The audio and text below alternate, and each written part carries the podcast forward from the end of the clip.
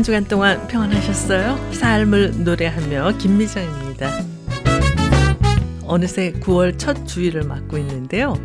유난히 험난했던 올 한 해 하나님의 은혜가 아니었으면 여기까지 올 수 없었다는 고백을 하게 됩니다.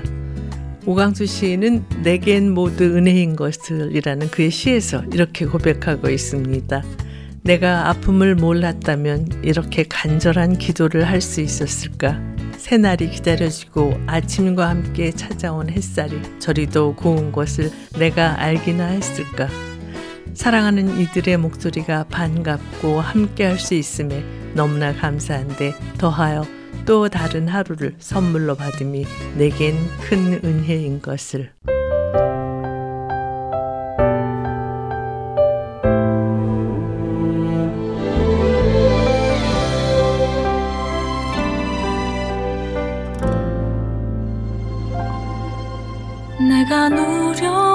누려왔던 모든 것들이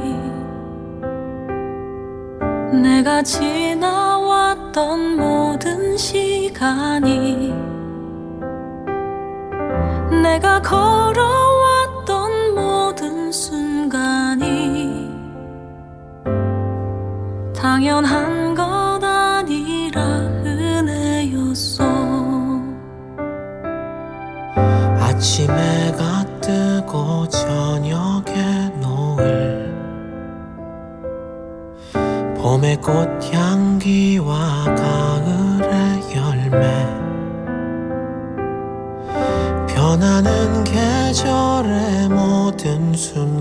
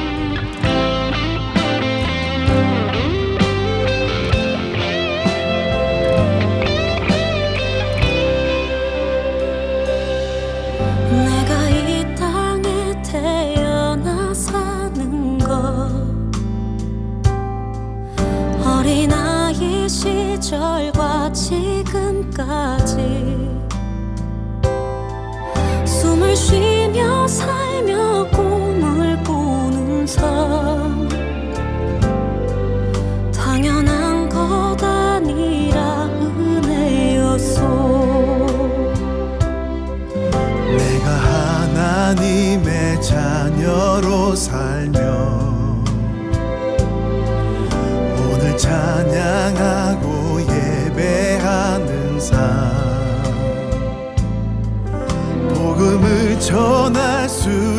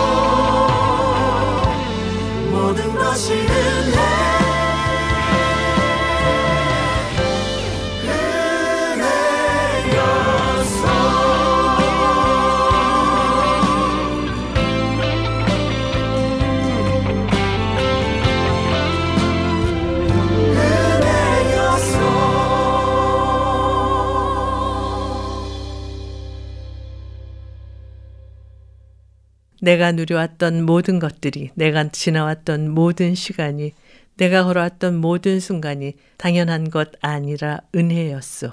네. 여러 찬양 사역자들의 음성으로 들으신 은혜였습니다. 그런데 은혜라는 단어는 그리스어로 카리스인데요. 이 카리스란 단어에서 영어의 grace, 은혜라는 단어가 파생됐다고 합니다.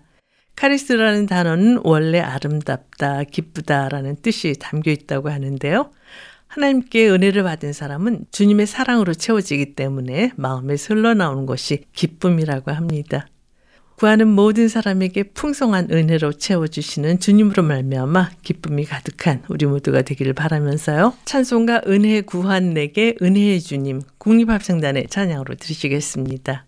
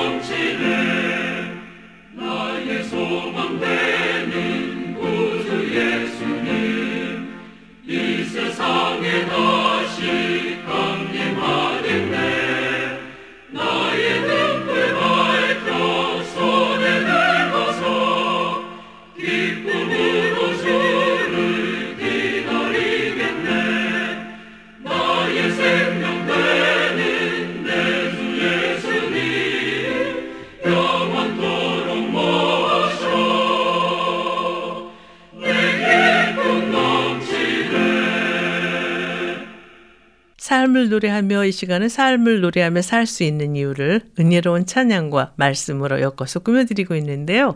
이제 말씀 있는 사랑방 코너와 함께 하시겠습니다.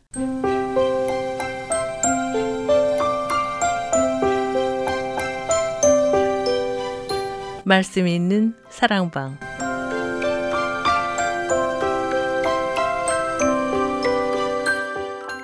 신앙생활에 꼭 필요한 주제의 말씀으로 이 시간을 함께 하시는 성화교회 이동진 목사님과 전화를 연결해서 말씀을 나누도록 하겠습니다. 목사님 안녕하세요.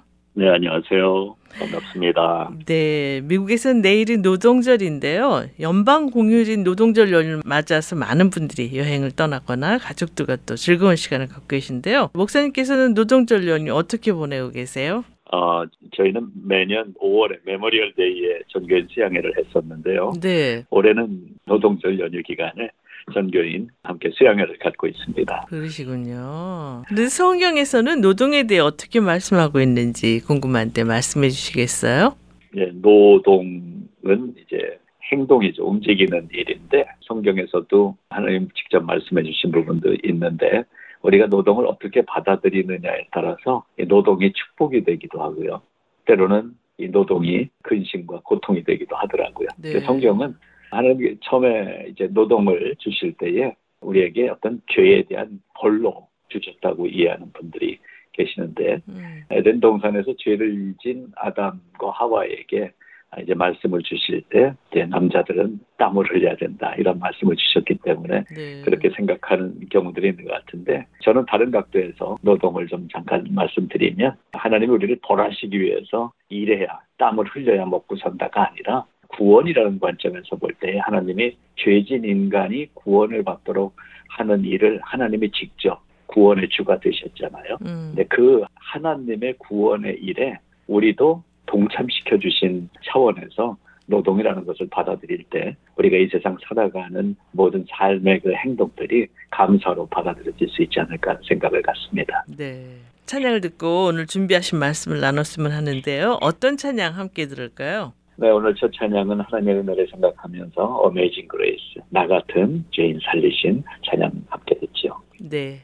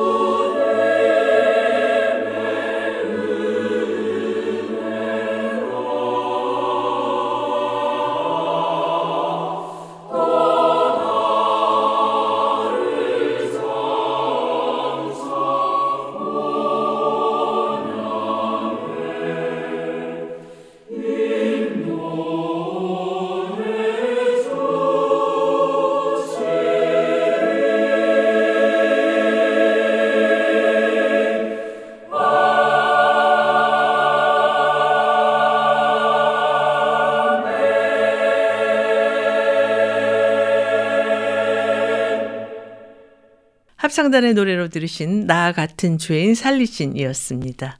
목사님 오늘은 어떤 주제로 말씀을 준비하셨어요? 어, 하나님의 은혜를 좀 같이 더 생각해 보려고요. 그토록 비싼 은혜 임을이란 제목을 좀 정해봤고요. 네. 에베소서 4장 1절부터 8절 말씀을 본문으로 택했습니다. 본문 말씀 한번 읽어주시겠어요? 네, 에베소서 4장 1절부터 8절 우리 잘 아는 말씀인데 제가 먼저 한번 읽어드리겠습니다. 네. 그러므로 주 안에서 갇힌 내가 너희를 권하노니 너희가 부르심을 받은 일에 합당하게 행하여 모든 겸손과 온유로 하고 오래 참음으로 사랑 가운데서 서로 용납하고 평안에 매는 줄로 성령이 하나 되게 하신 것을 힘써 지키라. 몸이 하나요.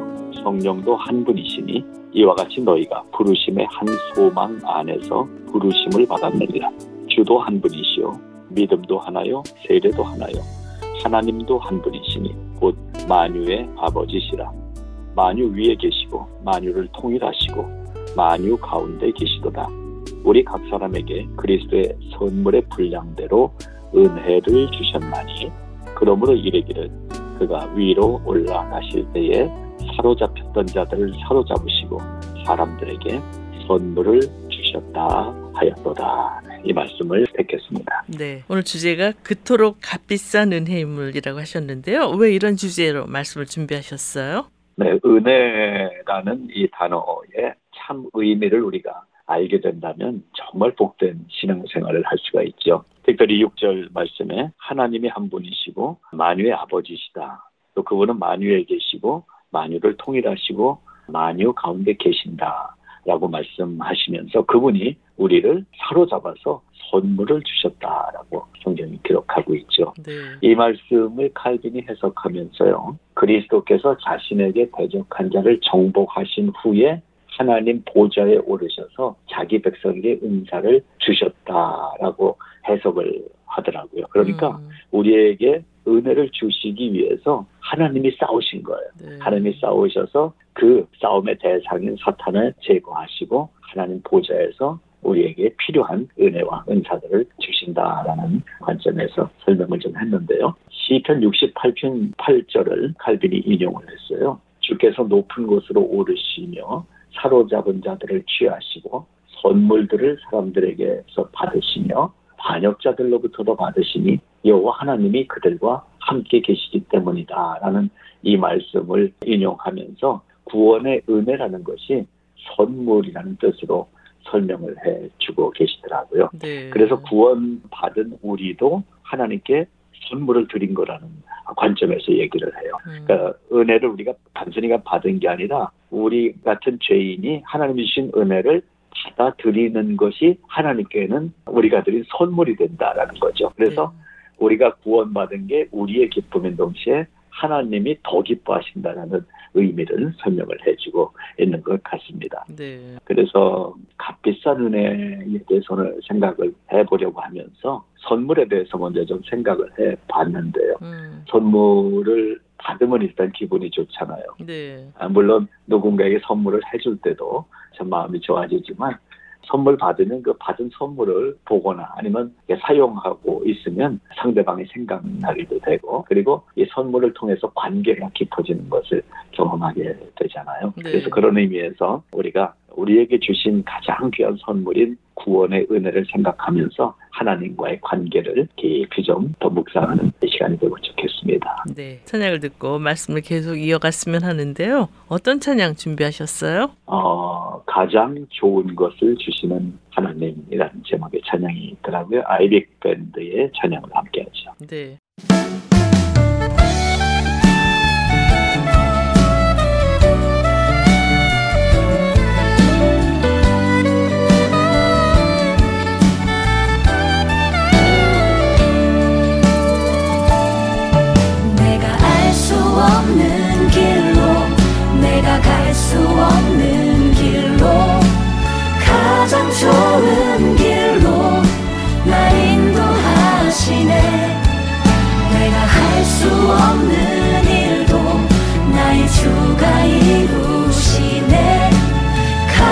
좋은 것을 주시는 하나님.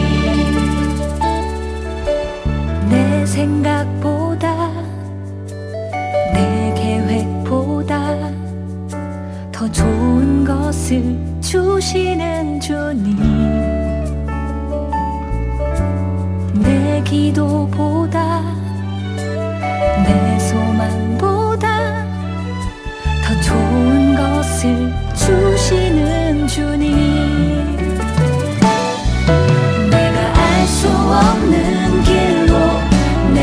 갈수 없는 길로 가장 좋은 길로 나 인도하시네.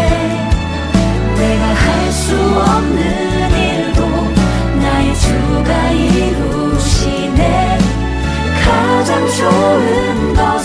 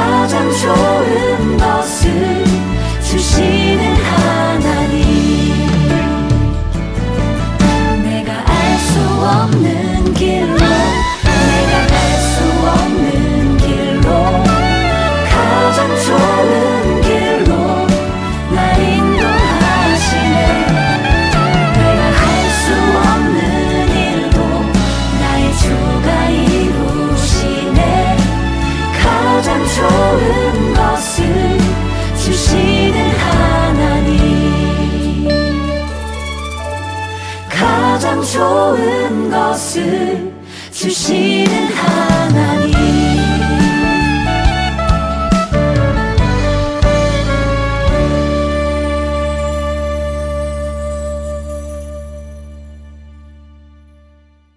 아이빅 밴드의 찬양으로 들으신 가장 좋은 것을 주시는 하나님이었습니다. 여러분께서는 삶을 노래하며 말씀 있는 사랑방 코너와 함께하고 계십니다.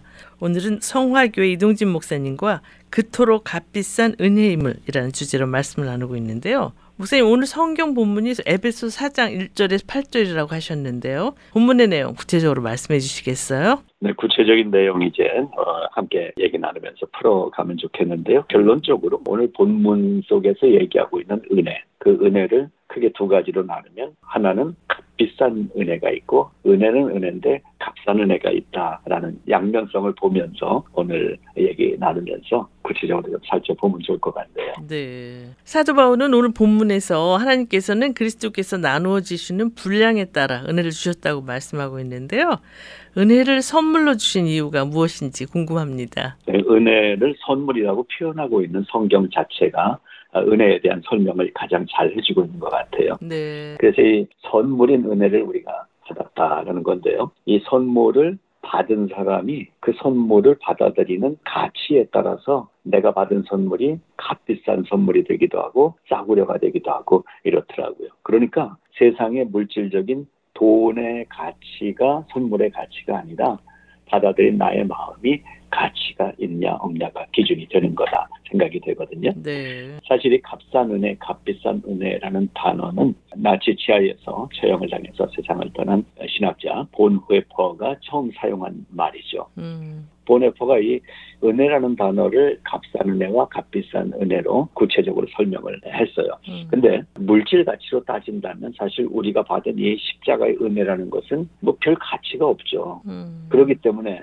이 세상 사람들이 가치를 모르기 때문에 전도를 해도 잘 받아들이지 않고 하나님 앞에 나오는 것을 뭐 이렇게 즐거워하지 않는 모습이 있는 거죠. 네. 그런데 이 선물이라는 건요, 사실 값을 내지 않고 얻은 공짜잖아요. 네. 내돈 내고 산 게 아니라는 거예요. 음. 근데 이 공짜 선물은 어떤 이제 행사에서 상품을 받거나 했을 때도 이제 공짜가 되죠. 경품에 음. 당첨되거나 이런 것들. 네. 그런데 이제 은혜를 보게 되면 은혜도 우리가 하나님에게 뭐 페이한 게 없어요. 음. 돈 들인 게 없는데 그냥 주셨다는 거예요. 그러다 보니까 아 이거 그냥 받은 거는 좀 수월하잖아요. 네. 꽤 싸게 느껴지고 그래서 은혜라는 것도 공짜로 얻었다는 것 때문에 은혜에 대한 가치를 잘 모르고 있더라고요. 음. 그런데 나에게 이것을 주기 위해서 누군가가 희생과 죽음의 대가를 치렀다면 나는 아무 한 것이 없어도 나에게 온 이 은혜가 어디에도 비교할 수 없는 충분한 가치가 있는 거죠. 네. 우리나라 같은 경우는 특히 절실하게 느낄 수 있죠.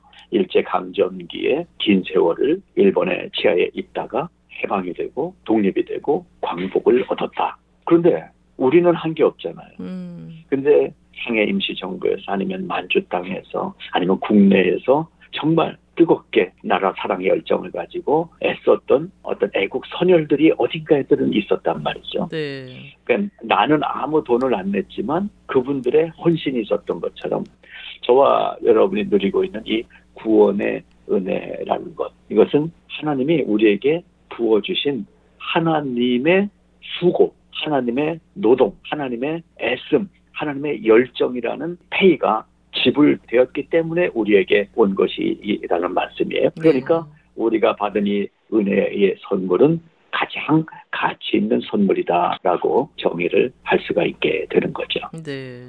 여기서 찬양을 듣고 말씀을 계속 나눴으면 하는데요. 어떤 찬양 함께 들을까요? 예, 찬송가 가사가 너무 잘 표현해주고 있거든요. 아 하나님의 은혜로 가사를 생각하시면서 같이 한번 찬양 드리겠습니다. 네.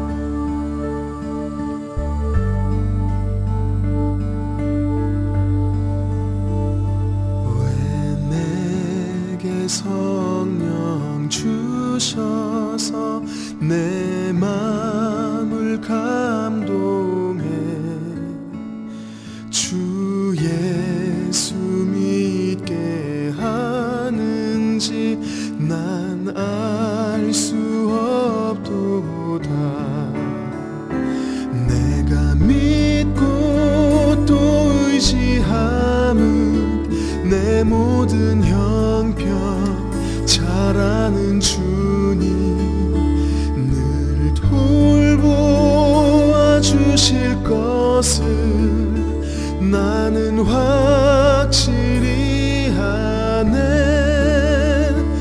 내가 믿고 또 의지함은 내 모든 형편 잘 아는 주님 늘 돌보아 주실 것을 나는 확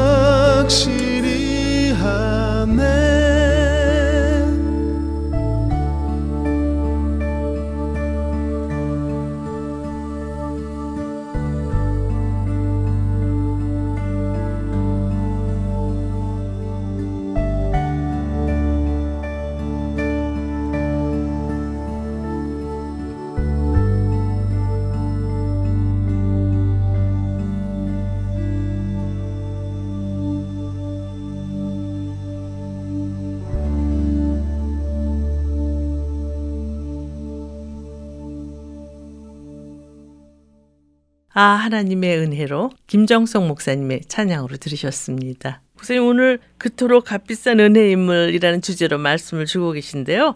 그렇다면 값싼 은혜는 무엇을 의미하는지 말씀해 주시겠어요? 네, 본회포의 정의를 한번 정리를 좀 해드리면 좋을 것 같습니다.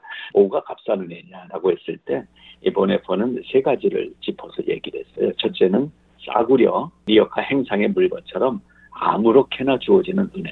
두 번째는 어떤 교리나 원칙, 교회 제도 등에 의해서 대신되는 은혜. 그세 번째는 회개하지 않았는데도 주어지는 용서. 이 세 가지 관점에서 은혜를 값싼 은혜로 만들어버린 오늘날 교회를 지적을 하고 있더라고요. 네. 첫 번째 그 싸구려 행상의 물건처럼 아무렇게나 주어지는 은혜라는 것은 뭐냐 하면 아, 성찬이라든가 즉 예수님이 우리를 위해서 보혈을 흘려주신 나를 기념하라고 하신 말씀에 따라서 우리가 하는 성찬 예식이라든가 어떤 죄에 대해서 용서해주는 하나님의 은혜 또 우리가 힘들고 고통스러울 때 하나님이 위로해 주시는 이 모든 것을 너무나 헐값으로 여기는 우리의 마음이 문제다라는 것입니다. 그럴 때 이 은혜가 싸구려가 돼버린다라는 거죠. 네. 거기에 한 가지 덧붙여서 우리가 이제 기도한다고 하는데 기도는 하나님과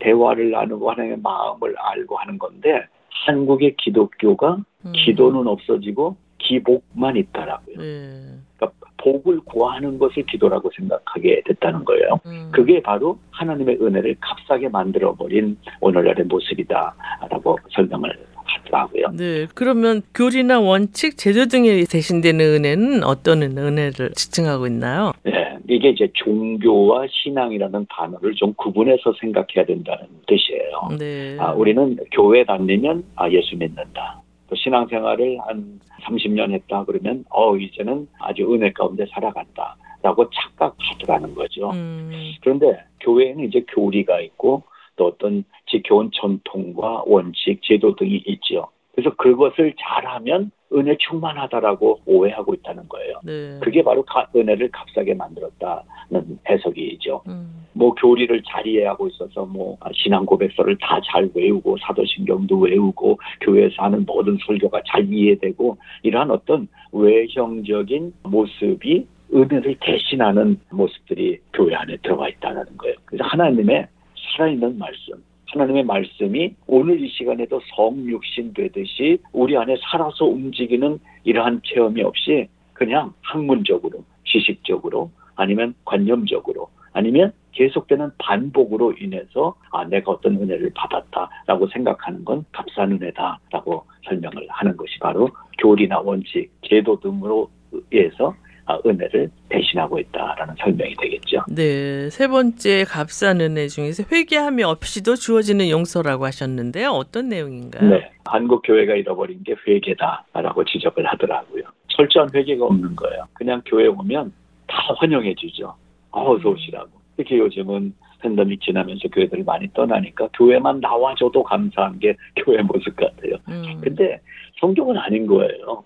회개가 없이는 신앙생활이 진행이 될 수 없는 거예요. 회개가 없으면 그 자리에서 멈춰 있는 거라는 거죠. 네. 그래서 회개함이 없는데도 용서받았다. 아, 좋다. 예수 믿으니까 아주 하나님이 복을 주신다. 이러고 있는 건 우리가 받은 이 은혜를 아주 싸구려로 만들어 버린다는 거죠. 음. 그래서 이 세 가지 싸구려 행상의 물건 같은 것도 어떤 철저한 원칙과 교리에 의해서 아니면 회개함이 없는데도 그 영화 미량에서처럼 누가 그 죄를 사해줬어. 이 영화가 주는 메시지처럼 회개하지 않았는데도 용서받은 자처럼 기쁨으로 살아간다 이러한 모습들 이런 것들이 이게 기독교다라고 설교하고 있는 이 설교가 또 문제라는 거예요. 네. 그리고 그냥 모여서 세례 의식도 성찬 의식도 하나의 정기적인 의식이 돼버린 교회의 모습. 그리고 성도들끼리 나누는데 아 우리 교회는 너무 좋아요. 성도의 교제가 깊어요. 이런 얘기를 나누고 있는 진짜 깊은 곳에 하나님의 은혜가 흘러가고 있는가를 살펴봐야 된다는 거예요. 그러기 위해서 진정한 제자의 길을 걸어가지 않고 있다면 야고보서가 추가로 지적하듯이 행함이 없는 믿음이 좋다라는 어떤 외형적인 모습만 가지고 살아간다면 그것이 싸구려 은혜다 라고 설명을 할 수가 있겠죠. 네. 여기서 찬양을 듣고 말씀을 계속 이어갔으면 하는데요. 어떤 찬양 추천해 주시겠어요? 네, 찬양 신자 되기 원합니다. 이 찬양을 함께 나누고 싶네요. 네.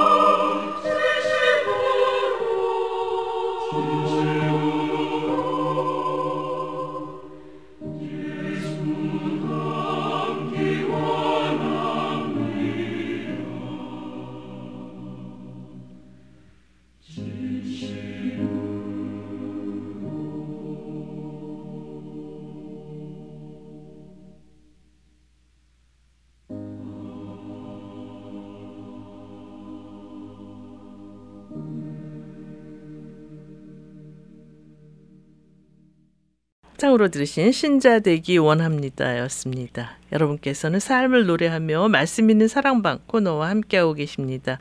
오늘은 성화교회 이동진 목사님과 그토록 값비싼 은혜임을이라는 주제로 말씀을 나누고 있는데요. 목사님 앞에서 값싼 은혜에 대해 설명해 주셨잖아요. 네. 네, 그렇다면 값비싼 은혜란 무엇인가 말씀해 주시겠어요? 네, 아주 좀더 하죠. 싸구려 은혜가 이렇게 가득한 이 시대에 모든 교회들이 회복돼야 될 은혜가 은혜의 값비싼 가치를 회복해야 된다고 생각이 되는데요. 네. 성경을 보게 되면 마태복음에도 나오죠. 밭에 감추인 보화가 있어요. 그걸 발견한 사람이 기뻐하면서 돌아가서 자기 소유를 다 팔아서 그 밭을 산다는 얘기가 있잖아요. 네. 바로 이거예요. 하나님이 주신 이 구원의 은혜, 하나님이 주시는 이 놀라운 어, 은혜가 내 마음 안에 가득 차면 내가 물질적으로 아니면 어떤 뭐 관계적으로 갖고 있는 모든 것을 다 팔아서라도 가장 좋은 거를 산다는 거예요. 그게 네. 뭐냐? 그게 바로 값비싼 은혜라는 거죠. 네. 그래서 예수 믿는 것은 기쁨인 거예요. 이 음. 기뻐하며 돌아가서 자기 소유를 다 팔아서 밭을 샀다고 그랬잖아요. 네. 그러니까 하나님의 은혜가 너무나 귀하고 소중한 것을 발견하게 되면 세상에서 내가 지금까지 붙들었던 모든 것이 사도 바울의 설명처럼 분뇨와도 같다는 거죠. 아무것도 아닌 것을 발견하게 되는 거죠. 그러니까 비싼 은혜는 감추어진 보화를 발견한 것과 같은 것이다라는 거고요. 네. 그다음에 두 번째로 문을 두드리는 자에게 열릴 것이라고 예수님이 말씀하셨잖아요. 네. 은혜가 뭐냐 하면요. 하나님이 그냥 주시니까 아 이제 교회 다니기 시작했으니까 그냥 뭐 교회 다니면 되지 하고 있는 게 아니라 계속 두드려야 된다는 거예요. 음. 계속해서 문을 두드릴 때 하나님이 두드리는 자에게 열릴 것이라고 말씀하신 이 은혜를 주신 은혜 위에 더 주시고 더 주시고 그래서 은혜의 문을 인간이 두드리는 것을 하나님이 기다리고 계시는 거예요. 네. 그때 하나님이 주실 때 이 은혜가 얼마나 값비싼 것을 체험할 수 있게 된다는 말씀인 거죠. 음. 그리고 여기 한 가지 더 중요한 것은 정말 우리가 받은 은혜가 값비싼 은혜인 것을 알기 위해서는 예수님이 우리를 위해서 당신의 몸을 들이신 것처럼 우리도 예수님을 위해서 하나님의 뜻을 위해서 내 삶을 내어놓는 예수님을 따르기 위해서 나를 하나님 앞에 드리는 헌신, 희생 이런 것들이 필요하다는 거예요. 네. 근데 이게 아, 그러니까 예수 믿으니까 이제는 뭐 다 내야 되냐. 뭐 이단 종교처럼 그런 식으로 말씀하시는 게 아니라 우리의 희생을 하나님이 우리를 위해서 피 흘리신 것과 같은 수준의 희생으로 받아주시는 하나님의 사랑이 있다는 거예요. 네.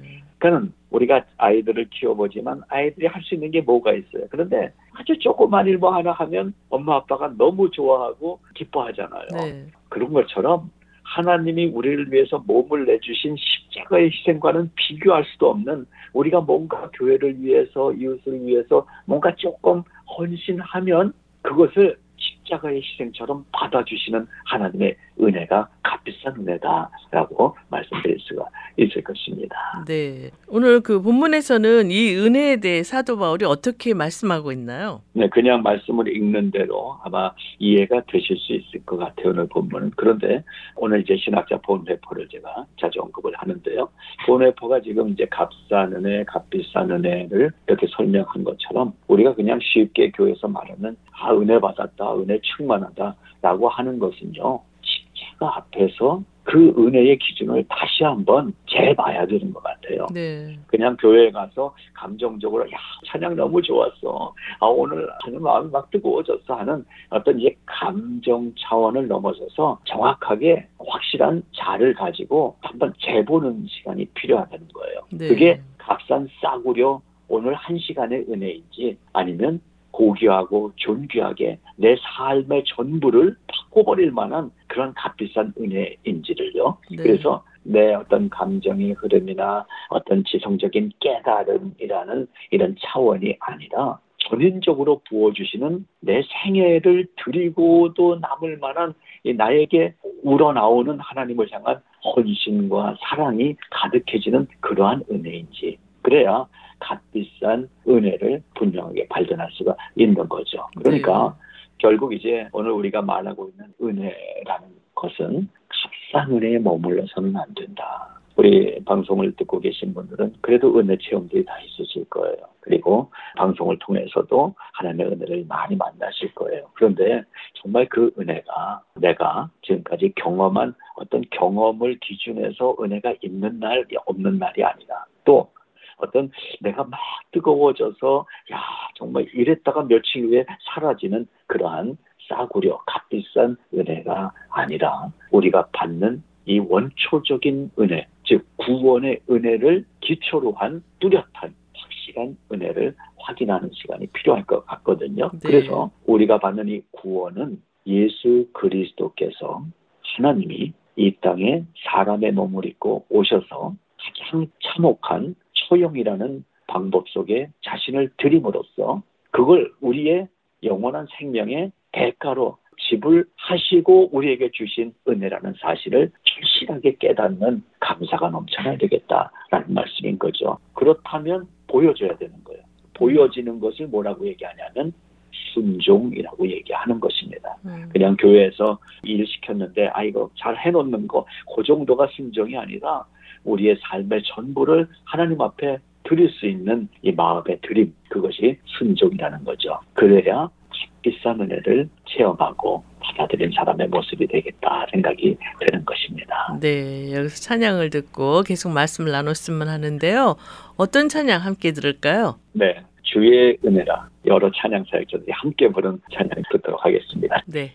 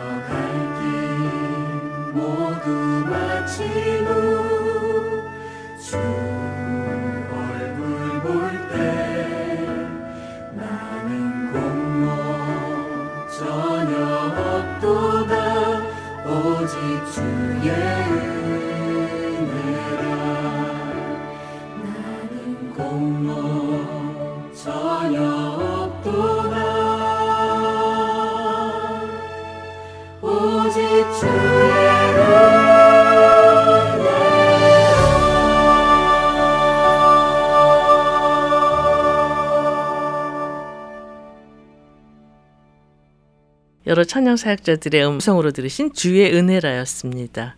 여러분께서는 삶을 노래하며 말씀 있는 사랑방 코너와 함께하고 계십니다.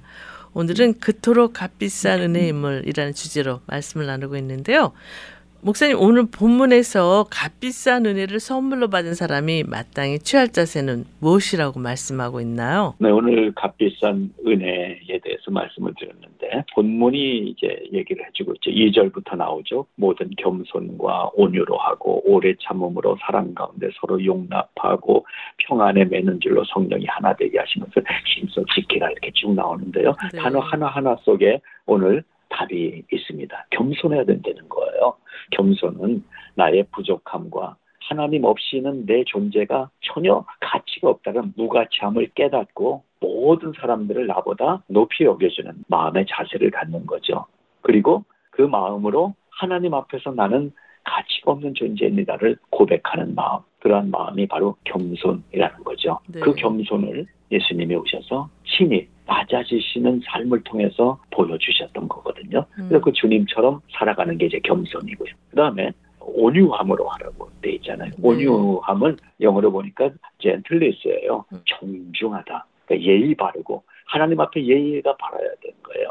그리고 온유함은 따뜻함이라는 뜻도 갖고 있습니다. 네. 그 다음에 중용이라는 단어를 좀 설명드리고 싶어요. 중용이라는 단어는 동양 단어 같은데 음. 그러면 여기에 복음의 내용이 들어가 있습니다. 예수님의 성품이 어느 한편으로 치우치지 않은 것을 의미합니다. 음. 즉 하나님이 우리에게 주시는 사랑은 부자와 가난한 자를 차별하지 아니하시고 남자와 여자를 차별하지 아니하시고 그리고 건강한 사람, 가난한 사람을 차별하지 아니하시고 하나님이 우리에게 주시고자 하는 그 사랑의 은혜는 동일하게 모든 사람에게 주어진다라는 사실을 얘기하고 있고요. 네. 그러한 것을 깨달을 때 우리가 오래 참는 것을 배워야 된다는 거예요. 음. 오래 참음. 그것은 잠깐 참고, 에그 그래, 견뎌야지. 이를 악물고 요 시간만 지나면 되지 않은 이런 참는 게 아니라 끝까지 참는 것을 의미합니다. 언제까지?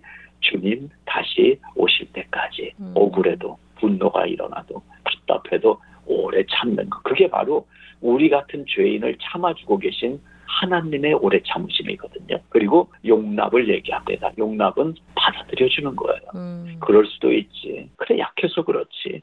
그래서 서로 용납하는 거죠. 그걸 가리켜서 우리는 사랑이라고도 얘기하고요. 이 음. 사랑이 우리로부터는 나올 수가 없다는 거예요. 네. 성령으로 우리에게 공급되는 사랑인 거예요. 음. 그래서 이 겸손과 온유와 중용과 오래 참음과 용납과 사랑 이런 걸로 하나가 되라. 이것을 오늘 에베소서 본문이 가르쳐주고 있습니다. 그러니까 교회를 공동체라고 하는 게 바로 여기에 의미가 있습니다. 음. 사실 솔직히 얘기해서 우리가 교회 안 다녀도 예수님 믿을 수 있거든요. 그렇죠. 하나님 혼자 만날 수 있거든요. 음. 근데 교회는 사람이 개척해서 만든 게 아니라 하나님이 만들어 주신 거거든요. 음. 왜냐하면 우리의 약함을 아시기 때문에. 그래서 함께 모여서 서로 위로하고 서로 격려하고 서로 도와주면서 이 하나님이 우리에게 주신 은혜를 함께 만들어가는 의미가 교회 안에 있다는 거예요. 그래서 하나 되라 평안에 매는 줄로 서로 힘써 지키라 라고 말씀하고 있는데 여기서 힘써 지킨다라는 말을요 어떤 목적을 향해서 진지하고 열심 있게 대하는 태도라는 뜻을 가진 스파라존테스라는 단어를 사용하면서 아, 바울이 얘기해주고 있어요. 하나가 되라. 어떤 목적입니까? 음. 하나님을 기쁘시게 하나님의 뜻을 따르는 그 목적을 향해서 서로 함께 평안을 매는 줄로 꽉 하나가 돼서 이 길을 걸어가자 이런 권면을 에베소 교회들에게 해주시고 있는 거죠. 네, 오늘 그토록 값비싼 은혜임을이라는 주제로 말씀을 주셨는데요. 아쉽게도 마쳐야 할 시간이 다 됐어요. 찬양 들으면서 이 코너를 마쳤으면 하는데 어떤 찬양 추천해 주시겠어요? 네, 값비싼 은혜를 받은 우리 모두가 함께 이 세상을 살아가는 동안에 나의 힘을 의지할 수 없습니다. 나에겐 참 소망이 없습니다. 오직 성령님이 나의 권능이 되시고 나의 능력이 되어주시길 바랍니다. 라는 마음을 담아서 원하고 바라고 기도합니다. 박신화 과요의 찬양 함께 들으면서 마치면 좋을 것 같습니다. 네, 찬양 들으면서 말씀 있는 사랑방 코너를 마치겠습니다. 목사님 귀한 말씀 감사합니다. 감사합니다.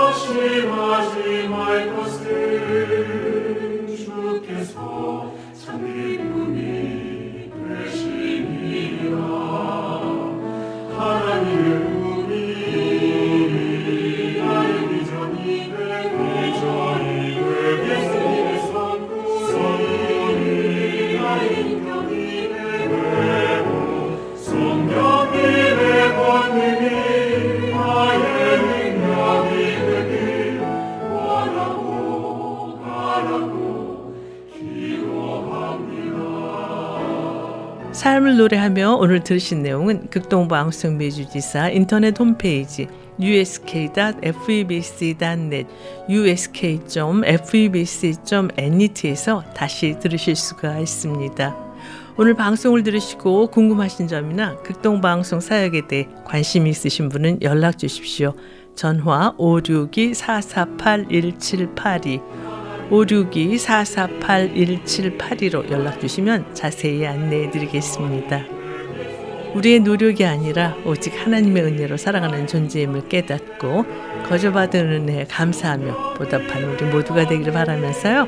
삶을 노래하며 오늘 순서를 모두 마치겠습니다. 지금까지 저는 김미정이었습니다. 안녕히 계십시오.